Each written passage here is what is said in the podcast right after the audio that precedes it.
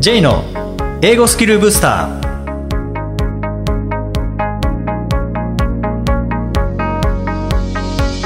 こんにちは J こと早川浩二ですこんにちは、アシスタントのあきです。この番組は旅行や仕事で英語を使えるようになりたい方、TOEIC などの資格試験の勉強をしている方、英語学習へのモチベーションを高めたい方にスキルアップのコツをお伝えしていく番組です。J さん、今回もよろしくお願いします。よろしくお願いします。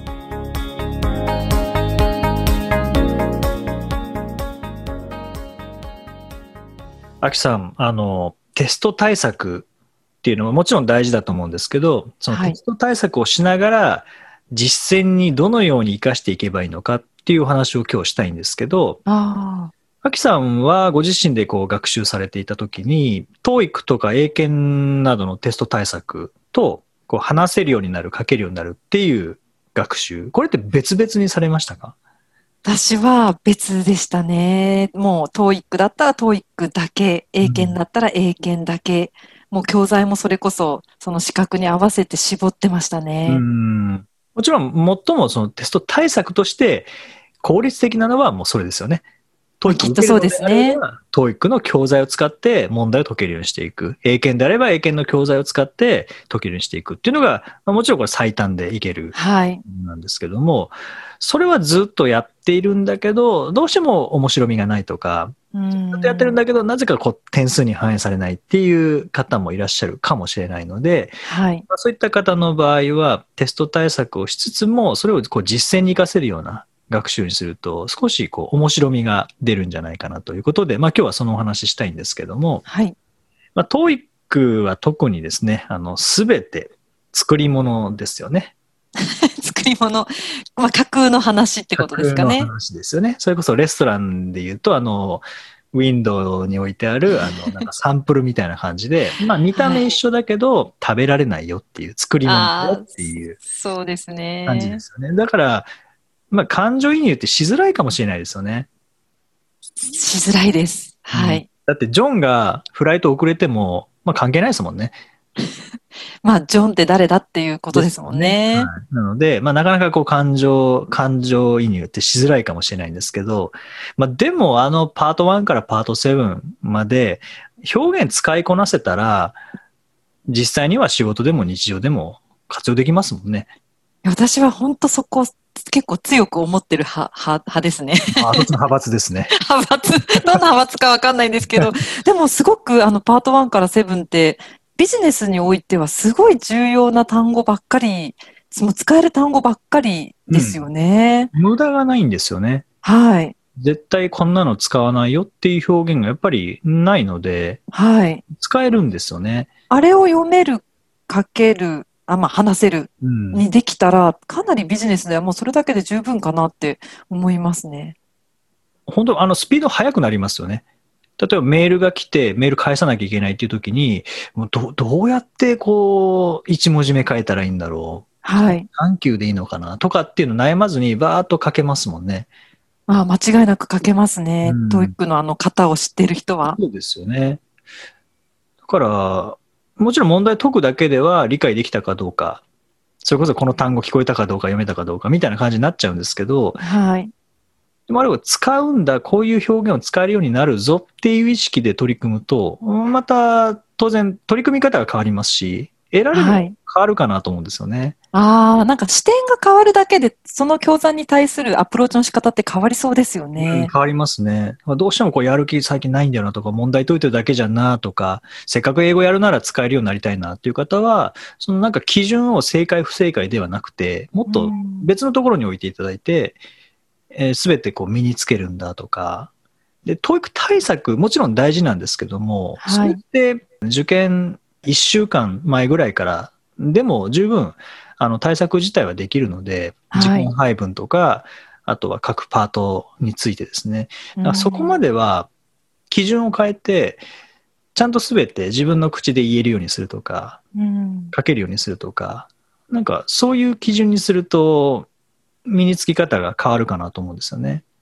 確かに本当に英語力を高めてさえいれば、少しあとは対策するだけでスコアに反映できますよね。うん、できますね。で、 TOEIC の教材を使ってそれを行えば、ずれたことはやってないですからね。ああ、確かに。そうですね。うんで僕も一回ネイティブと話していて、あれ、J 英語がスムーズになったなって言われたことがええあるんですけど、まあ前にもお話したかもしれないですけど、で、あれ何やったかなって思ったら、まあ、 TOEICのパート3、4とかを徹底的に繰り返してるぐらいしかしてなかったんですよね。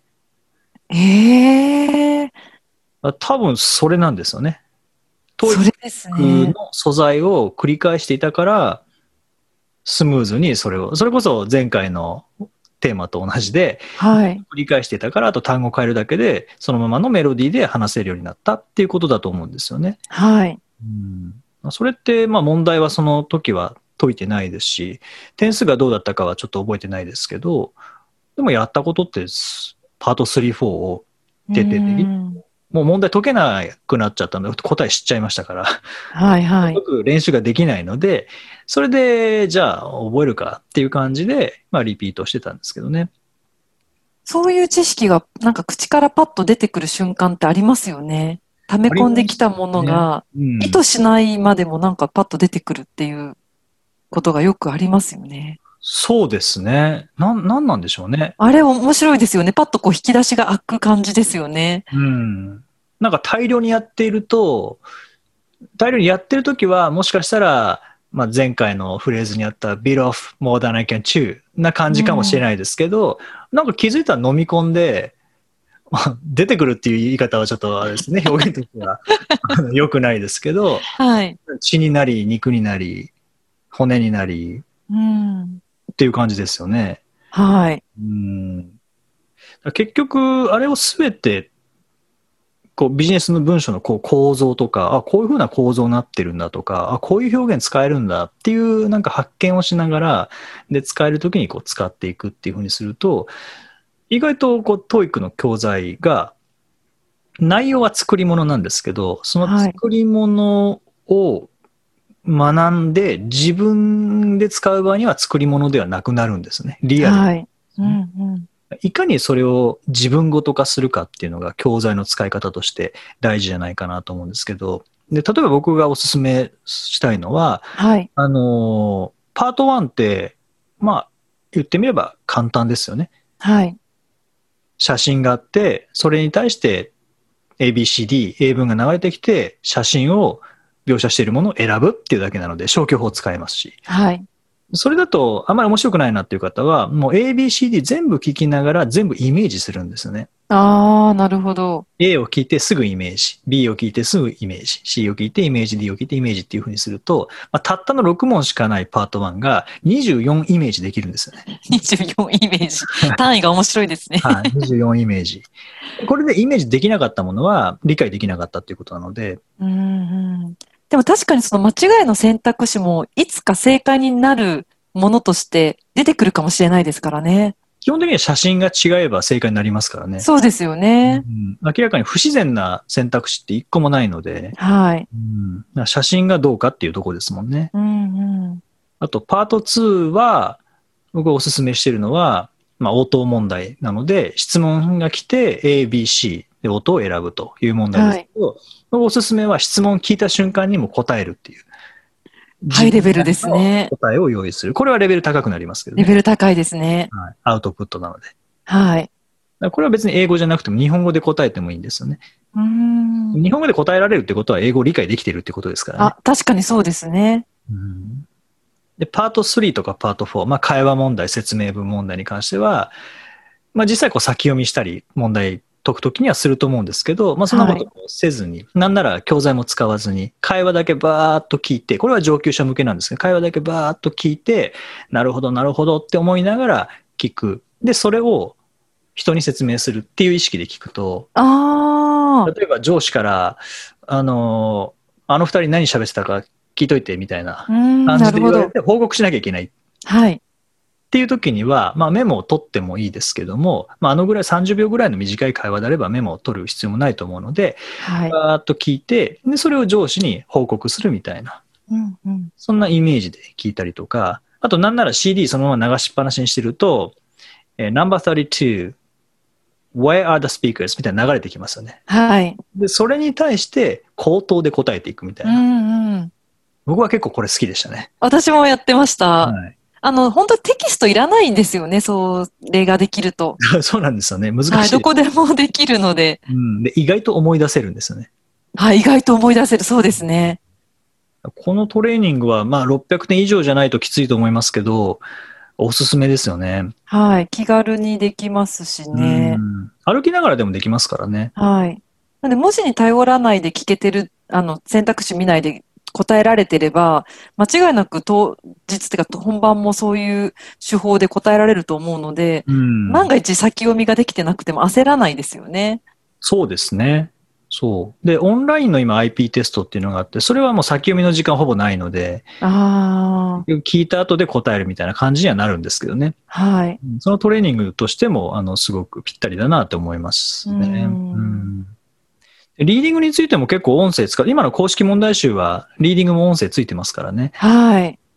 で、それを使って、うん。リーディングの方がこう単語が難しいじゃないですか。はいあの、リスニングよりも。うんなので、まあ、聞くことからは入って難しい単語も一緒に覚えちゃうっていう意識で取り組むと、多分単語力も上がりますよね。上がりますね。で、音で覚えるいいところ何かっていうと、どういう単語と一緒に使われるかがわかるので、ああ、はい。ここはもう前回のこの歌を覚えるのと同じような感じで、音声で何回か繰り返してると、えー例えば何ですかね。obtain approval とか、obtain prior さ approval すが。はい。いう感じで、obtain はゲットするっていう意味か、得る。で、prior 前の事前の approval うん承認みたいな感じで、あのバラバラに覚えるよりも、obtain prior approval で音で覚えていれば、はい、はい見た。時に、やっぱりスーッと入ってきますし、で、はいこれのどこかが空欄になっていたとしても、なんか、obtain prior approval って聞いたことあるから、まあ、approval でいいや。で、正解になったりします。うんそれ音を使うメリットですね、きっと。うん。それって多分ネイティブの感覚だと思うんですよね。はい。ネイティブの感覚って多分音で言う、言わないを判断するのがネイティブの感覚だと思うので、うんうん。それって文字だけだときついですよね、きっと。そう考えると、リーディングは読まなきゃいけないっていうことだけじゃなくて、聞くことからも学べるってことですね。うーん、と思いますね。そういった意味では本当、公式問題集とかでも CD ついたのは大きいですね、リーディングパートもで。すね。やっぱ音声化できるっていうことは、理解しやすくなりますもんね。はい。思い出しやすくもなると思うのでう。。うんんでそのトレーニングをずっとやっていくと、あの、知識が定着するんですよね。あのあ覚えようとして読んでいても定着しなかなかしないですけあ。ど、うんうん例えば声を出すとかっていうふうにやっていると、なんか覚えるんですよね、繰り返すので。はい。まあ、そこは脳の仕組みだなって思いますけどうね。ん。見たら、あの、覚えた気はするんですけど、ただ単に見たことあるから、ああ、そうだったっていうふうに脳は判断するだけで、実は覚えてなかったりしますよね。覚えてないというか、思い出せなかったりしますよね。はいはい。何回も声出していたら、で、日本語訳も確認していくと、やっぱり、あ、これってこういう意味だったなっていうふうに思い出しやすくなるので、ちょっとはい時間はもちろんかかりますけどね。ただ、得られるものっていうのは、まあ、ベネフィットは大きいですよね。確かにそうですね。そう考えると、もう解く練習できなくなってしまったっていう教材とか、もう答えしちゃったから、とか、あとは休憩式の教材とかですね。えーだったとしても、そういうトレーニングには使えますからね。もうすごい使えますうね。んあとはその型を作るという意味では、まあ、例えばメールのライティングに活かしたいっていう場合は、E メールだけこうピックアップして、あ古い教材でもいいので、そうするとパート7で E メール、まだいくつかありますからね。あ、はいはい。で、あの、この一冊からは E メール4つある。この一冊はえー5個ある。うんこの一冊は8個ある。みたいな感じで、それをずーっとメール読んでいくと、もう大体同じような型が使われていて、同じような表現も使われてるっていうのに気づく。はい。なんかそれを自分のノートとかでちょっと書き溜めてってもいいですね。これ使えそうっていう。うんはい。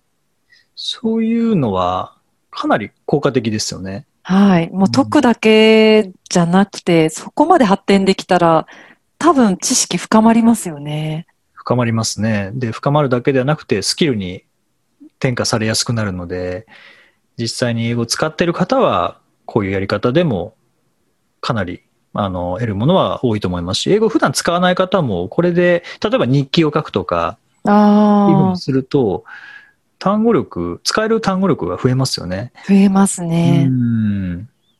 まあ、2週連続でこうトレーニング系の話題はい。ですけどね。でもやっぱりこうやっていて、あ使えるようになったなっていうふうに思えるっていうのが一番まあモチベーションにもなりますし、はい。やっぱりせっかく英語を学ぶなら使えるようになりたいっていう方多いと思うんですよね。はい。そのためには、こう、問題解いて終わりとか、日本語訳確認して終わりではなくて、トレーニングまで含めてスキルにして、えーそこの学習を終えるっていうのは、うんおそらくいい流れだと思いますね。多分楽しいですよね、なんと言っても。多分。インプットだ、だけじゃなくて、こう、アウトプットも多分入ってくるので、はい。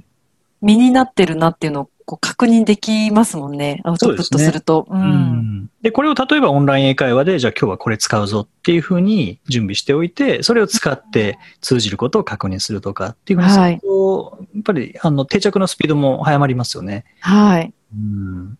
なんか同時進行で、こう、やっていくといいですよね。インプットだけだと使える英語かどうかってちょっとわからないので、うんインプットもやるし、アウトプットもやる。同時進行にやっていくと、なんかそれこそよく J さんがおっしゃる知識がスキルに同時進行でなっていくので、うんうん、なんかそうやってやられると本当いいんじゃないかなっていつも思います。これってのいいところは、上達が感じられるんですよね。はい。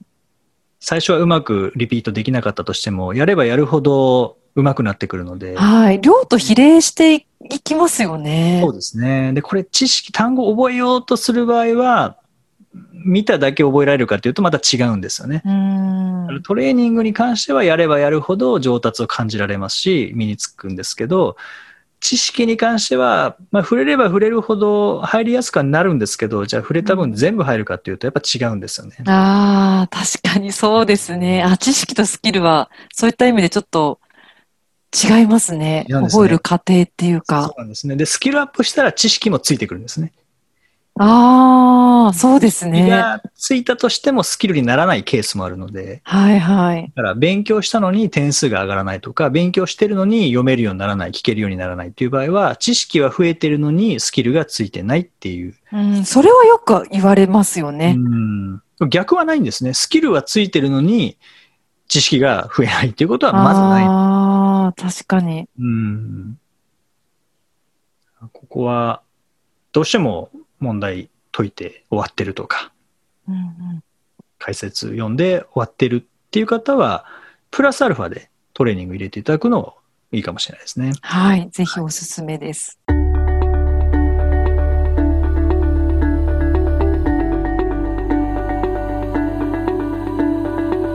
Useful expressions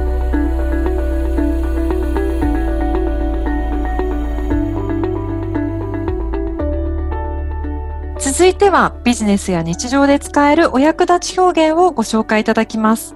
J さん、今回の表現は何でしょうか？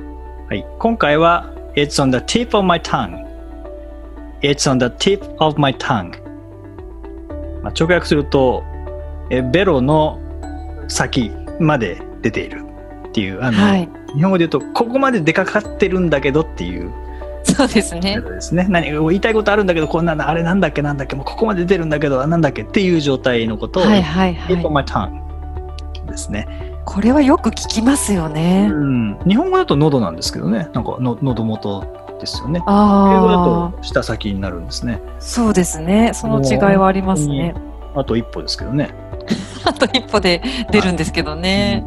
まあ、余計こう、もやもやしますよね。喉ぐらいだったらまだ、5センチぐらいありますからね。飲み込めるかもしれないですしね。はい。なんかあの、単っていろいろ、こう、舌っていう意味の、あの、単語、いろいろ表現あるのかなと思って調べてみたら、い結構いろいろあるんですよね。うん例えば、なんか、hold your tongue とかで、黙ってっていう、ちょっと、ああ。ホールドするものなんですね。そうですね、ホールドしといていように。しろってことですね。はいはい、そうですね。あ、そんな感じだと思います。うんあとは Watch your tongue とか言葉に気をつけて。みたいなうん。Watch your mouth とも言いますよね。そうですね。なんかそっちの方がよく聞くフレーズだとは思うんですけど、あー tongue とかでも言えるみたいですね。へえ。あともう一つ、その、口が達者だって言いたいときに、はハブはなんとかターンで、このなんとかの部分には色が入るんですけれども、色？はい。J さん、何色が入ると思いますか？達者な色ですよね。達者な色。はい。達者な色は、ブラック。なんかブラックターンって、口悪そうですね。ああ。腹黒いみたいんな。かこう達者だなっていうイメージがあって、それ黒い着物着てるかなと思って。あそういう、えそれは日本的ですね。ああ、そういうイメージなんですね。ここはシルバーでしたね。シルバはい。You へ have ー a silver tongue. 口が達者だねって言えるみたいです。これも私もちょっと知らなかったんですけど。はい。ー。なんでシルバーなんですかね？なんででしょうね。ゴールドとかだったらなんとなくわかるんですけど。うん。うん、なんか調べればなんか意味があるんでしょうね、きっと。ありそうな気がしますね。はい、そうですね。まあぜひなんか、あ、なんかそれ聞いたことある、聞いたことあるけど、あれ？なんだあ、ここまで出かかってるんだけどっていう場合は、on the tip of my tongue って言っていて、ははい、い。いいかなとそうですね。はい。でぜひこれは思い出せないときに、I can't remember っていうのもいいんですけどね。はい。もうギリギリまで出てるっていう場合は、It's the tip of my tongue ぜひ使ってみてください。はい。第44回をお送りしました。J さん。はい。えっと、最近 TOEIC 受験、抽選にこう通らないと受けさせてもらえないみたいな状態が続いてますね。ですね。いつまた自由に受けられるかっていう、あの、受験するのが抽選っていうのをなんか、それ、受かっただけでなんかもういいみたいな気持ちになっちゃいますよね。もう通っただけでなんか合格したような嬉しい気持ちになりますよね。そうですね。まあでも、こういう状況ですからね。うーんなかなか大きな会場でいっぱい人を入れるっていうことはできないですからね。そうですね。早く戻ってほしいですけどね。はい。マキさん、今年は TOEIC 受けましたか？いや、それこそ、あの、10月に申し込んでたんですけれども、は昨日抽選で残念ながらっていうお知らせが来ました。なるほど。はい。